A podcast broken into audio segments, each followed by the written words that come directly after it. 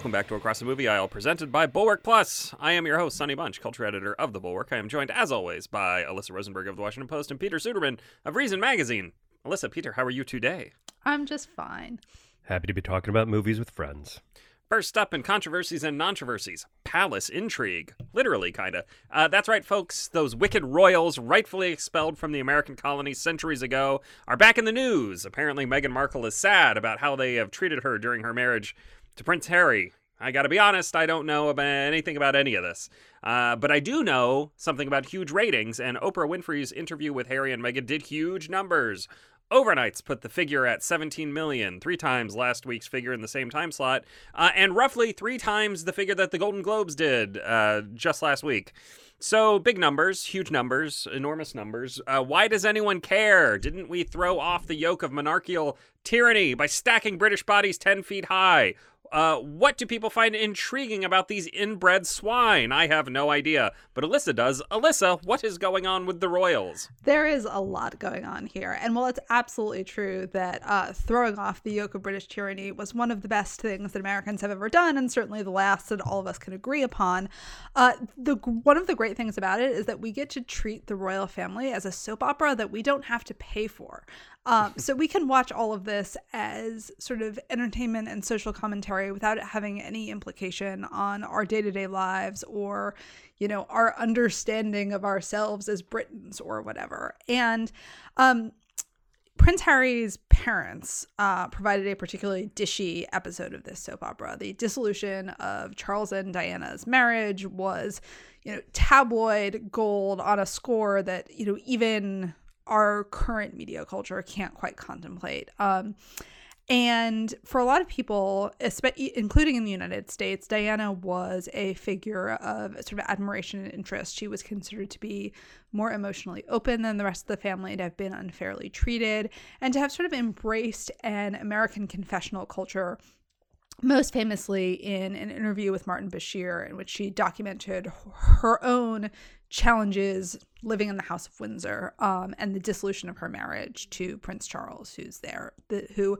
was then and remains now the heir to the throne. Um, and after Diana's untimely death, um, people both in Britain and the United States have retained an enormous amount of affection for her sons, William and Harry, who were quite young when she died.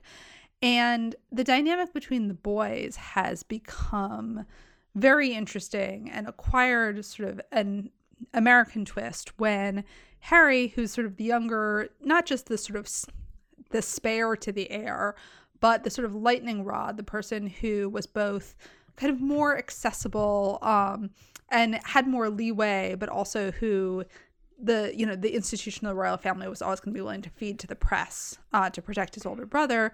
Met and eventually married uh, Meghan Markle, a biracial American former actress. Um, she was on Suits, right? Yes, yes, Rachel Zane, I think it was. Um, I was um, I was watching. Uh, I'm just gonna interrupt here slightly. I was watching Horrible Bosses randomly the other day because it was like on the front page of HBO Max uh, with my wife, and she was like, "Oh my god, that's Meghan Markle." I was like, "Yes, indeed, it was." She was playing literally like a UPS delivery woman. Was your wife like, "Yes, Queen"? yes, Queen. Um, and to a certain extent, I mean, this really felt like a real life fairy tale for a lot of people. Um, although there is some debate over whether uh, George III's wife was biracial or black. Um, you know, Meghan was the first non-white person to marry into the British royal family um, in modern times. Um, she had this fresh, modernizing approach. She had been divorced. She'd run this lifestyle blog. She'd had a life independent of the institution that she was coming into, which is not really something that can be said for William's wife, uh, the former Catherine Middleton, who started dating him in college and they broke up briefly, got back together. I mean, she sort of self actualized into her role as queen in waiting. But you know, Meghan was American. She promised to um, sort of revitalize a monarchy that has known not just for having a bunch of former colonies, but having members who faff around saying insensitive things about race. And for a lot of people who have seen Harry struggle in the wake of his mother's death, you know, there's this sort of added modern fairy tale element that in some ways he was sort of the damsel in distress who was getting rescued and getting whisked off to his fantasy of happiness by someone who could break him out of the sort of of a family life that he had found stultifying and that had cost him a lot in certain ways.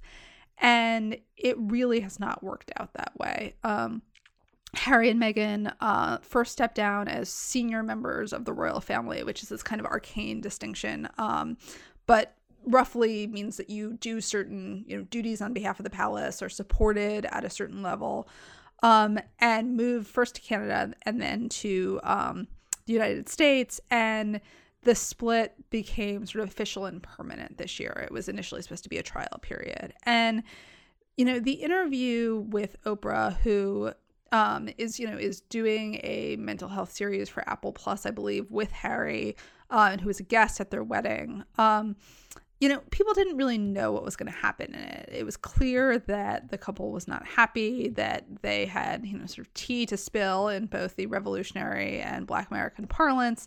Um, but the actual revelations were genuinely pretty newsmaking. Um, I think the couple of things that landed hardest for people were that Meghan had been so seriously depressed that she had asked for mental health treatment. Maybe my reading of it was that she had asked to enter inpatient mental health treatment because she was suicidal and had been told that that was not a possibility.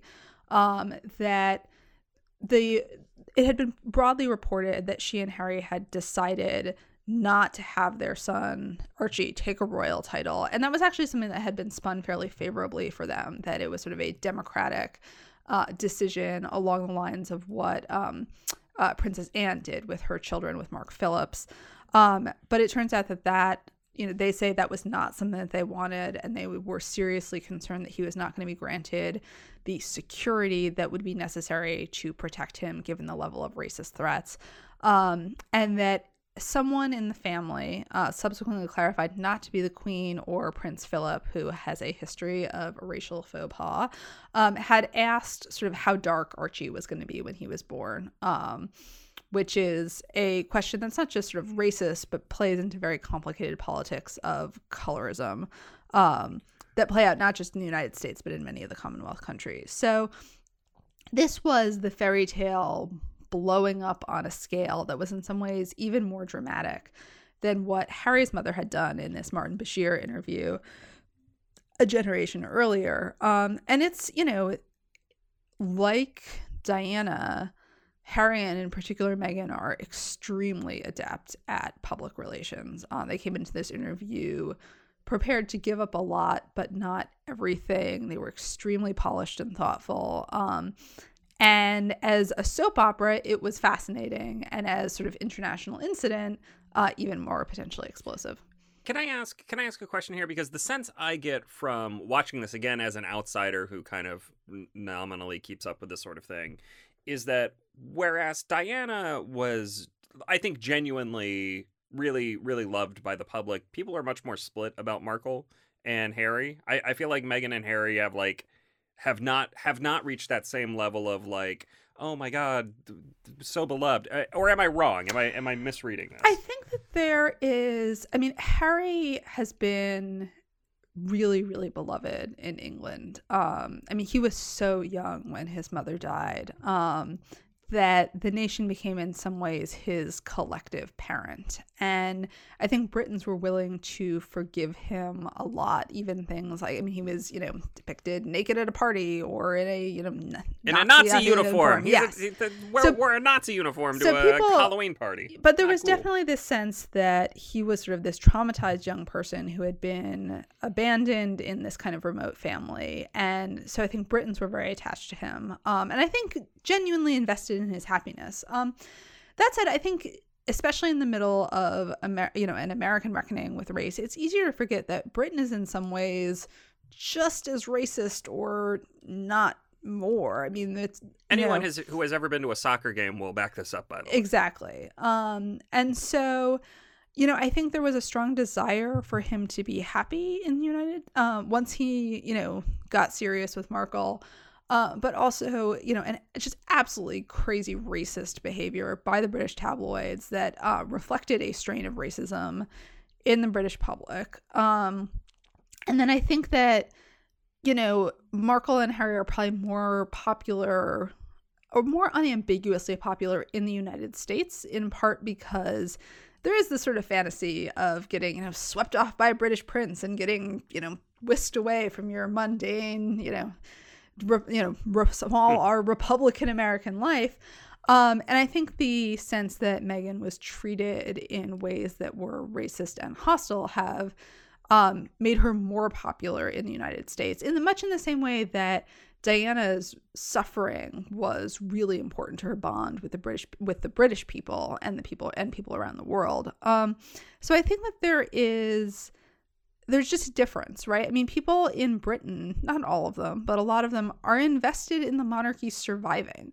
And, you know, if it if the monarchy dies, what will happen for Americans is that we will lose a free soap opera and we'll continue to go to a bunch of nice historic properties. I mean, Netflix wherever- could fund it, right? Yeah. It's they, eh, eh, they, that's that's the, Windsor's actual brought to you solution here is that Netflix could fund both The Crown, the TV show, and the royals, the actual human beings, the the family and the lineage. Take this out of taxpayer hands. Pri- this is what I'm saying: privatize the monarchy Yeah, and but I- use VC VC money to do it. Yes, but I think um, the idea of folks talking out of school like this is a delicious spectacle in the United States. And again, in keeping with the idea of sort of confession and personal testimony as a form of activism. But in Britain, it's a more complicated thing. It is a, you know, it is going against an institution that people still very much care about and want to work.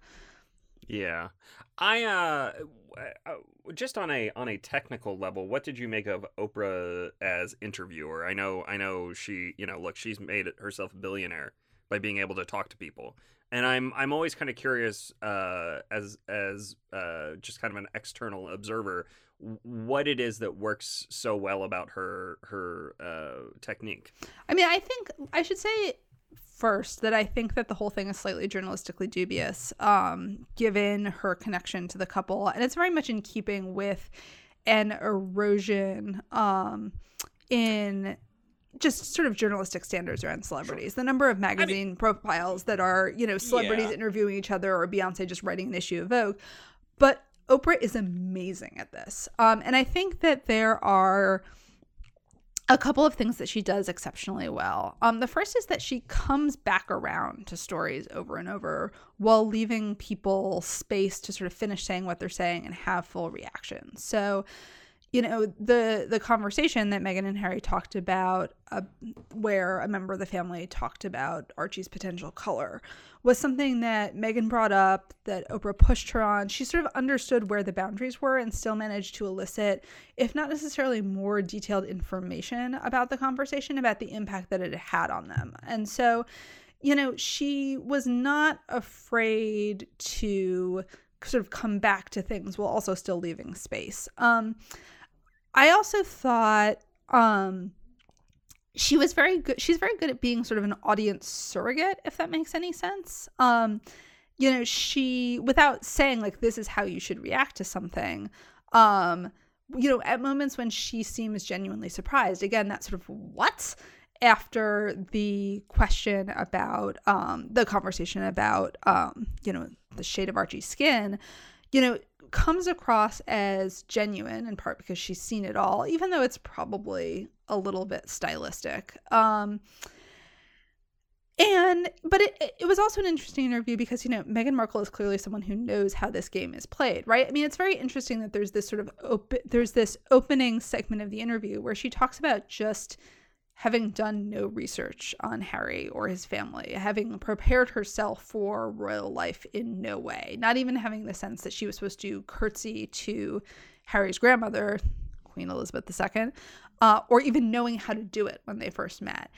And that's a very canny thing, right? I'm not sure I believe it for a second. Yeah. Um, But at the same time, it's admitting a foible that sort of sets you up to be more sympathetic, right? It's it was and Oprah without sort of fully debunking that kind of managed to, you know, it was a very it was a good match of interviewer and interviewee. Um and I thought that made it very effective. Uh, my my question on that when I when I heard that that she had you know she hadn't you know done any research into Harry I was was first a little bit incredulous, but also like doesn't the royal family actually have people who teach people how to do this sort of thing before the meeting with the queen? Is it doesn't Harry have like a you know uh, like a fairy godmother who comes in and says we're gonna teach you how to do the curtsies, and then there's a bibbity boppity boo, and then it's Well, all over. Well, so fascinatingly and really sadly, Harry has talked about not wanting history to repeat itself, by which he means he doesn't want his wife to die in a uh, car after a car crash in a Paris tunnel. Um, but the extent to which everything that's happening here is repeated, sort of detail for detail. Um, Diana actually sort of famously complained about not having gotten help from the palace when in fact there were a bunch of people assigned to help and work with her. She had a really good private secretary. Um, there she actually got a lot of resources. She didn't necessarily have the emotional support that she wanted from her new family, but professionally, um, she had a lot of support. Um, whether there's someone that teaches you that stuff when you're just dating someone, I think is largely not the case. Um, I think it is. Uh, let me put it this way: my husband did a lot more to prepare me to meet his family than Harry appears to have done with Meghan. Um, and sort of staff work aside, there one of the interesting things about the interview is like, how do you how do you be a good spouse under these circumstances? You would think that one of the things you do is prep your serious girlfriend to meet the Queen of England. But, you know, there was there was also a very revealing part of the conversation where Oprah asked Harry if he had advocated on Meghan's behalf for her to get more intensive mental health care. And he just basically said, No, we don't do that in my family. Um and I thought that was actually, you know, it's revealing about the coldness of the family, but it's revealing about Harry too. I mean, if you think your wife is going to kill herself, um, you know, and if she is literally saying on national television, I didn't want to be alive anymore, I would hope that my husband would go to people and say, no, actually, this is serious. Also, it will be worse for you if there's a dead Duchess. Um, At the very least. but well considering that that's what the family appears to respond to that may have been what it took um so yeah it's i mean i think it's hard to underestimate just how weird all of this is this family this institution tina brown has described the you know the world that prince charles lives in is effectively being planet zog right like this is you know William and Harry grew up with a father who doesn't roll out his own toothpaste. Like there's literally like a special Yeah. key that's like affixed to his toothpaste tube to roll it out for him. And so I don't Prince know. Akeem. Basically, We will who we will come to in a moment. Who Yes. we will come to in a moment. all right. Uh, good segment, Peter. Uh, thank you for, for all your contributions. Uh, no, I, I, I think this is. I look. I again, I am. Uh, well, let's let's get to the bit here. Uh, d- what do we think? Is it a controversy or a controversy that people care about this desiccated hive of backwards-looking romanticism? Uh, Peter. I think it is telling that uh, Harry and Meghan clearly hold much more interest for Americans than the Golden Globes do. And the Golden Globes, this is actually a, like a, a point that is worth going back to a little bit, just because the Golden Globes are supposed to be where we see real raw celebrities, right? They're drunk, they're having fun. This is this is who they really are as people, right? And nobody cared this year.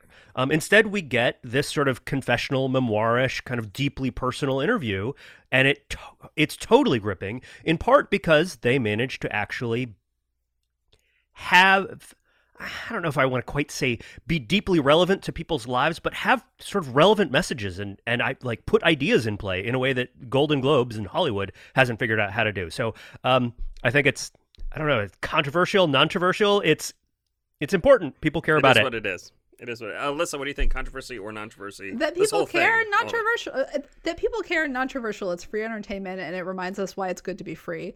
Um, in terms of what Harry and Meghan are going through, and I should note the sort of conservative uh, effort in America to brand Meghan as some sort of like racial grievance grifter is really strange and controversial. We didn't we didn't talk about that at all. Uh, I uh, I I would say it's a controversy because people people can like whatever they like. Um, I do think it's a controversy that the monarchy exists. Abolish it. Get rid of it forever. Uh, all right. Uh, if you enjoyed this show, and frankly, if you don't enjoy this show, I don't, I don't know what your problem is. Go, go marry a royal. Uh, make sure to head over to atma.thebulwark.com, where we'll have a bonus members-only episode about the best movie to watch for International Women's Day, which is today, Monday, the day we're taping this, and you're going to listen to it on Tuesday, but it's fine. Don't worry about it. Uh, I think we all know which movie Sonny is going to pick. It'd be a surprise blow if he chose anything else. Uh, but what do Alyssa and Peter have on tap for us? We'll find out on that special episode. And now, on to the main event. Coming to America. That's T W O, not T O America. Coming T O America. Technically, That's it's the, the, number two. Yes. Like Number uh, two, The right. numeral. Sesame The Street. numero- right, exactly. I'm trying. Brought I, I to was you trying to f- by I the was number trying to two. phonetically spell it out. It's hard to do here in a in an oral situation. Uh, the the the original coming to to America is the original 1988 classic directed by John Landis and starring Eddie Murphy as an African prince Akeem, who travels to New York Bureau. Queens to find a mate who will stimulate both his mind and his body. Needless to say, wacky hijinks ensue between Akeem and his body man Semmi, played by Arsenio Hall. Uh, coming to the number two America is about Akeem's effort to find his illegitimate son, whose bloodline will be necessary to ensure the stability of Zamunda following the death of Akeem's father. Uh, so Akeem goes back to America, but only for a little bit. Most of this movie takes place in Zamunda, and that is, I think, where the movie falters.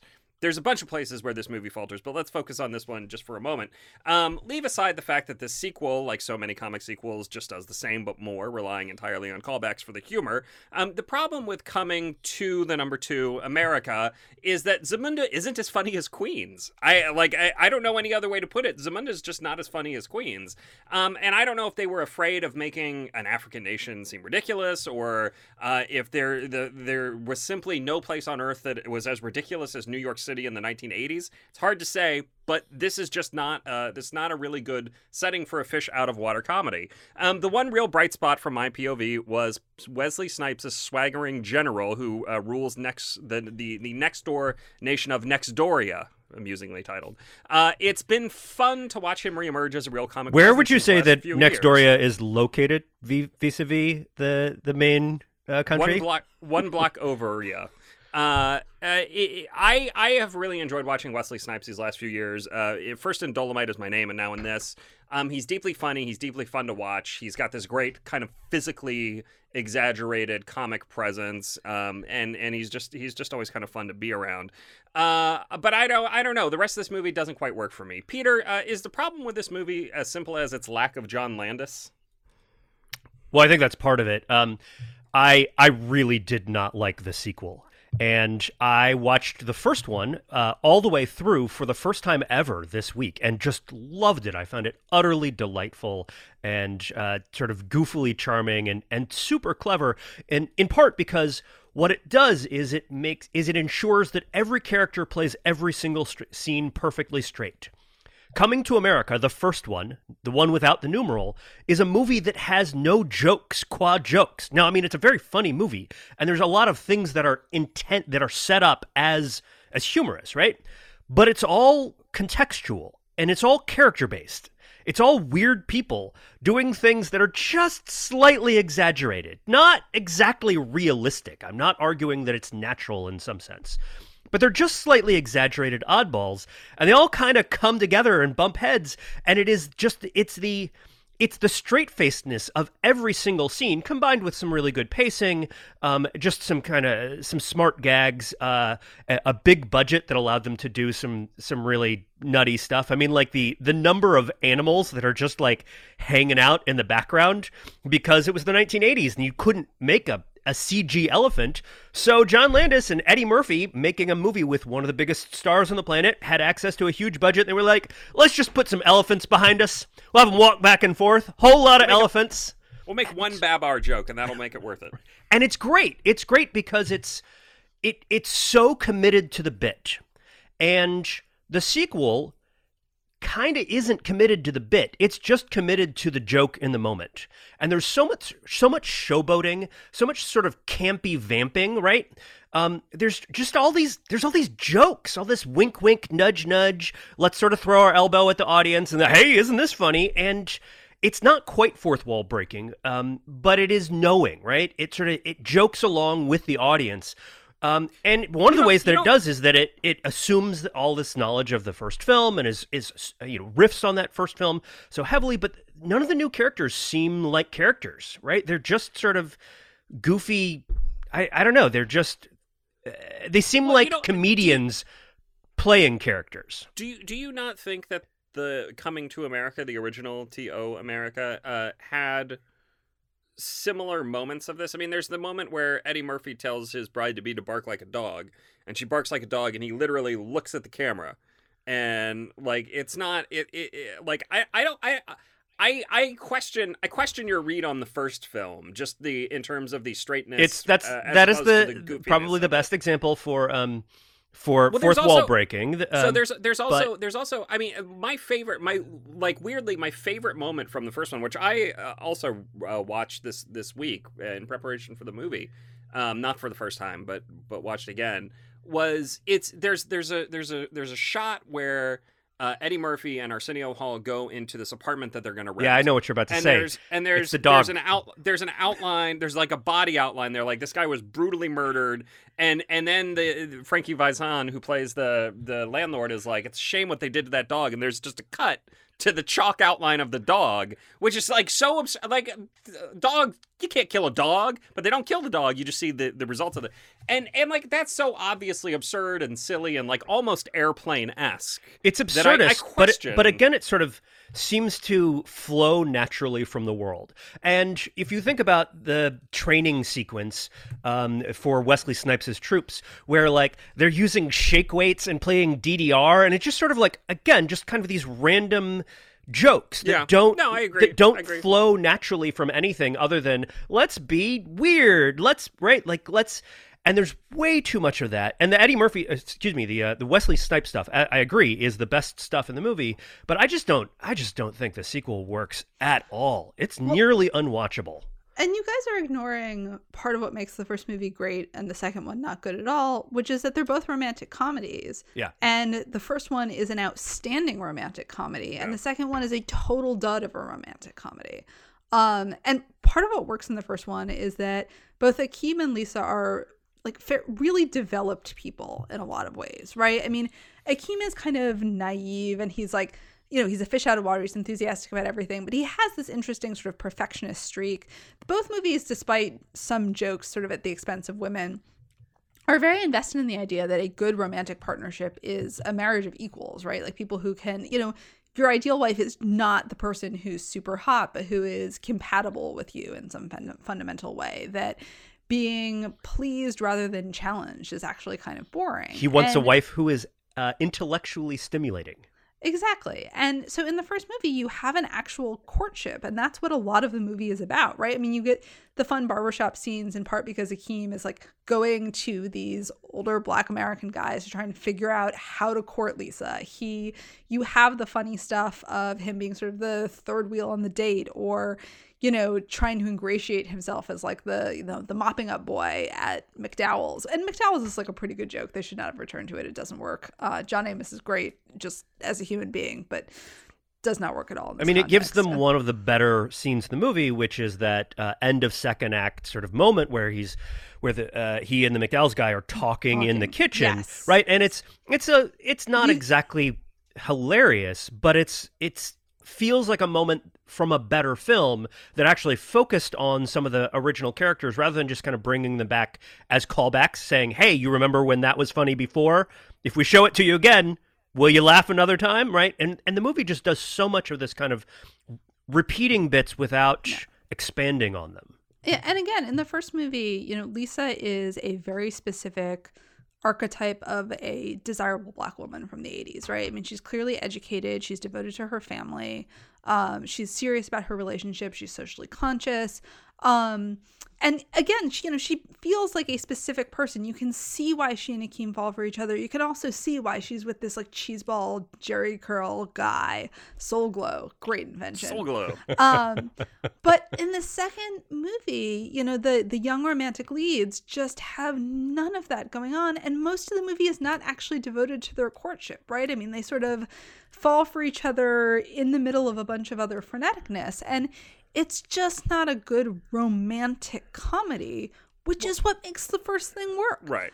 Right. I, I, as we're sitting here talking about its failure as a romantic comedy, a phrase occurs to me. This this isn't a rom com. It's not a romantic comedy. What it is is an empowerment comedy, and it, it is it like it has these it has the most predictable riffs that you could ever predict for a movie of this sort coming out at this time, right? Like the the eldest daughter of Akeem, who is super good at martial arts and like great is is you know perfectly ready and willing to lead the country, but she's not allowed because the law does not allow a woman to be queen. But it's like, all right, well, so by the end of the movie, she's obviously going to be the queen of Zamunda. That's that's how this is going to, to work out. Or the uh the hairdresser who you know we learn uh, halfway through the movie, she is not allowed to own her own hairdressing shop because women cannot own businesses in Zamunda. And it's like, okay, she's obviously going to be, you know, the the actual love interest of the man. Occupational the, licensing laws over. are terrible. yeah, I mean, it just like it just it, like everything in this movie is so is so predictable. And look, the first one is relatively predictable as well. Though there's nothing there's nothing in this movie that's as kind of like oh, I didn't see that coming. As when uh, the uh, the sister, uh, Lisa's sister in the first one, uh, starts hitting on uh, uh, Akeem, shall we say, at the at the basketball game. Like I I, I remember, I, I had totally forgotten about that scene and was watching it, and I was like, oh, that's that. You don't see that sort of thing in movies very much anymore. Um, I I just like it's so predictable and it's so and it's so the, the the humor is so focused on just reminding you of things that had happened in the previous movie that I I was just bored. The just one, Yeah. bored. the one thing, there's one thing that I sort of wish that they had developed, which is there's this tiny little thread of a subplot in which Lisa, Akeem's wife, um, ends up becoming friends with the one night stand who produced his illegitimate son. And there's actually something really interesting there. Um, because, you know, part of the reason Coming to America was interesting is that it's this fantasy about totally unencumbered blackness, right? Like, one of the things that's fascinating about watching it is that Akeem and Semmi, when they get to America for the first time, are totally unencumbered, right? Like, they get a cab at the airport. They don't get hassled. Their stuff gets stolen, but it's because it's Queens in the 1980s. Um, they're, you know, they're existing in this largely black world, but they also have grown up sort of free of the strictures of what it means to be black in America.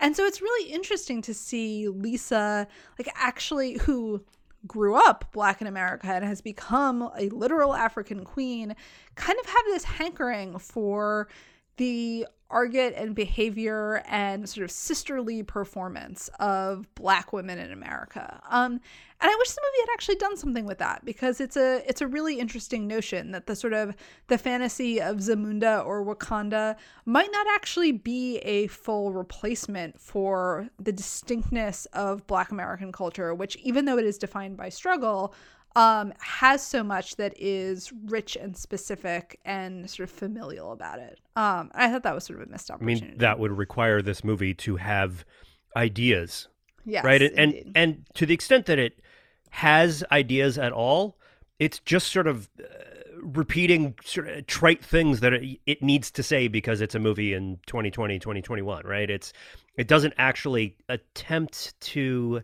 say anything complicated about race about uh, you know, power um, about any of those things it just sort of tritely comments on them in the most predictable way um, and it's and i i guess i would be okay with that if it were funny but it's not and and it's it's so poorly paced um, it's just right. It, it kind of, uh, especially in the middle, as you said, Sonny. Uh, when they get back to Zamunda, the movie just falls apart. It's it was it's not great before then, but it really just bogs down. Um, and I think you know I, I, another thing that I actually want to ask you guys about: what did you make of the musical sequences, which just seemed like kind of disasters to me? and kind of terrible ideas to the point where I couldn't even come up with a rationale for putting them in the film. Well, the rationale is that they were in the first one, they're they're they're in the first one. You have the big like wedding procession sequences, and the you know the big introductions of the visiting dignitaries, and like those go on forever in the original. And again, I uh, watching it again for the first time in a while this weekend, I was like, God, these these really do kind of go on, but at least they're like well shot, and they're kind of like big, you know, productions. And in this movie, they just they, they're just kind of there, and it yeah I mean, I in, in in the first one, we were talking about this, um, uh, you know, on our in our G chat uh, beforehand. Uh, a little bit of uh, behind the scenes there for folks. Um, is just that We still use G-Chat. yeah. Uh, do not we're slack. old. Um, at across the movie. no, uh, is that the first one is it's quite slow um, compared to modern comedies, and the joke density is really quite low. But I think in the first one, the joke density, like it, it, it works because so many of the jokes land, and because even if the action is somewhat slow and sort of getting from joke to joke. Each each one of those gags is really nicely sort of imagined and thought right like they spent time on it and and it, they're just like methodically and like pointedly moving from gag to gag to gag um, in a way that I think that the new one it's it just sort of feels like it's it's flailing. It's it doesn't have an idea about what the central joke, like the the point of of uh, of funniness, right, um, is in any individual scene, and it so it's just sort of throws stuff up up against the wall, and it just it just doesn't work at all. Yeah, no, it's not. It's not good. Uh, certainly, I, I, I I wonder if the biggest problem is is just that it does not have Eddie Murphy and Arsenio Hall on screen for ninety percent of the movie. I mean, there are large, there Yeah. are large stretches of the movie where they're just, they're just, and the the whole thing, the whole first one is really driven by really Eddie Murphy, but like, but Eddie Murphy and and his relationship with with uh with his body man, you know, his his uh his man about town and i i like I, I there there's just no relationship in this movie that is nearly as humorous just on a back and forth uh fundamental level as as this one is it, it's it, i don't know it, it it nothing nothing about it works Well, and we it's a should shame and we should spare a moment to talk about the greatness of Eddie Murphy, who, you know, I think has an artistic project that is in a lot of ways just radically out of step with what mainstream American cinema has become. Um, you know, he is trying to be Peter Sellers. He is invested in these sort of broad characters, um, but he is just such a wonderful actor. And, you know, you can watch Coming to America and just be infuriated. There aren't 20 years of him starring in Tom Hanks style romantic comedies. You can be disappointed that he's not, you know, doing a Liam Neeson and making action movies that are like actually more interesting than anything Liam Neeson does. I mean, he is just a sui generis great American artist. He has a wonderful face. He can do just so many Yeah. things and man, I just the alternate history where he continues to be one of the biggest stars and esteemed as one of his greatest actors is one I would prefer to live in. I mean, the first Coming to America was successful in part because it was such an interesting showcase for his range, and and it was criticized at the time in some ways by people who thought that him playing Akeem, who's this relatively gentle and low key character, was uh, showed showing too much restraint. But that was part of what made it funny. I thought was that you could see in all of these other characters he was playing the fact that that dude could just like ham it up with not with the best of them he was the best of them right there there's like it's like him and robin williams and that's it and uh, and he could just go for broke at any moment and part of what makes akeem funny is that he keeps not he's just always low key and like okay i'm gonna get through whatever this weird scene is because i'm i'm chill um and yeah i mean he's he really has a just an incredible range that you don't see nearly as much here And if you ha- do- if you've never watched it, I just highly highly recommend uh, Bowfinger, a movie in which he stars with Steve Martin. It's about a sort of Gonzo Hollywood production. I don't want to say more than that. Murphy plays both. He plays two roles. He is incredible in both of them. I just I cannot recommend it enough. It's brilliant. Yeah, Bowfinger is great. I mean, I, I do think there is a, uh, I, I, I think there, it is worth pondering, and I, I, I've read this before in interviews with him that I don't think he wanted to be that giant, enormous actorly movie star. I, I feel like he's been very comfortable in in the life that he has chosen these last twenty years or so. And I think there's No, something fair. to be said for that. I shouldn't project too much on his behalf. Yeah, I, I, you know, look, good, good for him. He made his money, and he, he can, he can kind of do what he wants. And I, I think the, the projects he's been choosing these last few years now, again, uh, coming to America does not work. It's like an obvious cash grab. Somebody, so this movie was purchased by Amazon uh, Video for I think 125 million dollars. So God only knows how much it actually cost to make uh, for Paramount. Um, but uh, you know, I, I, I do think that there, uh, I, I think between this and and uh, you know, Dolemite is my name. I, I would prefer more Dolemites than Cummings. Um, all right. Uh, so what do we think? Thumbs up or thumbs down on coming to the number two America? Thumbs, down. Okay. Uh, uh, I will also go thumbs down. Sadly, I, I did not love it. Um, that is it for today's show. If you loved it, make sure to check out our members only episode recommending movies to watch for International Women's Day slash Women's History Month at atma.thebulwark.com. Uh, make sure to tell your friends. A strong recommendation from a friend is basically the only way to grow podcast audiences, and if we don't grow, we'll die. And if you didn't love today's episode, please complain to me on Twitter at SonnyBunch. I'll convince you that it is, in fact, the best show in your podcast feed once again. See you guys next week.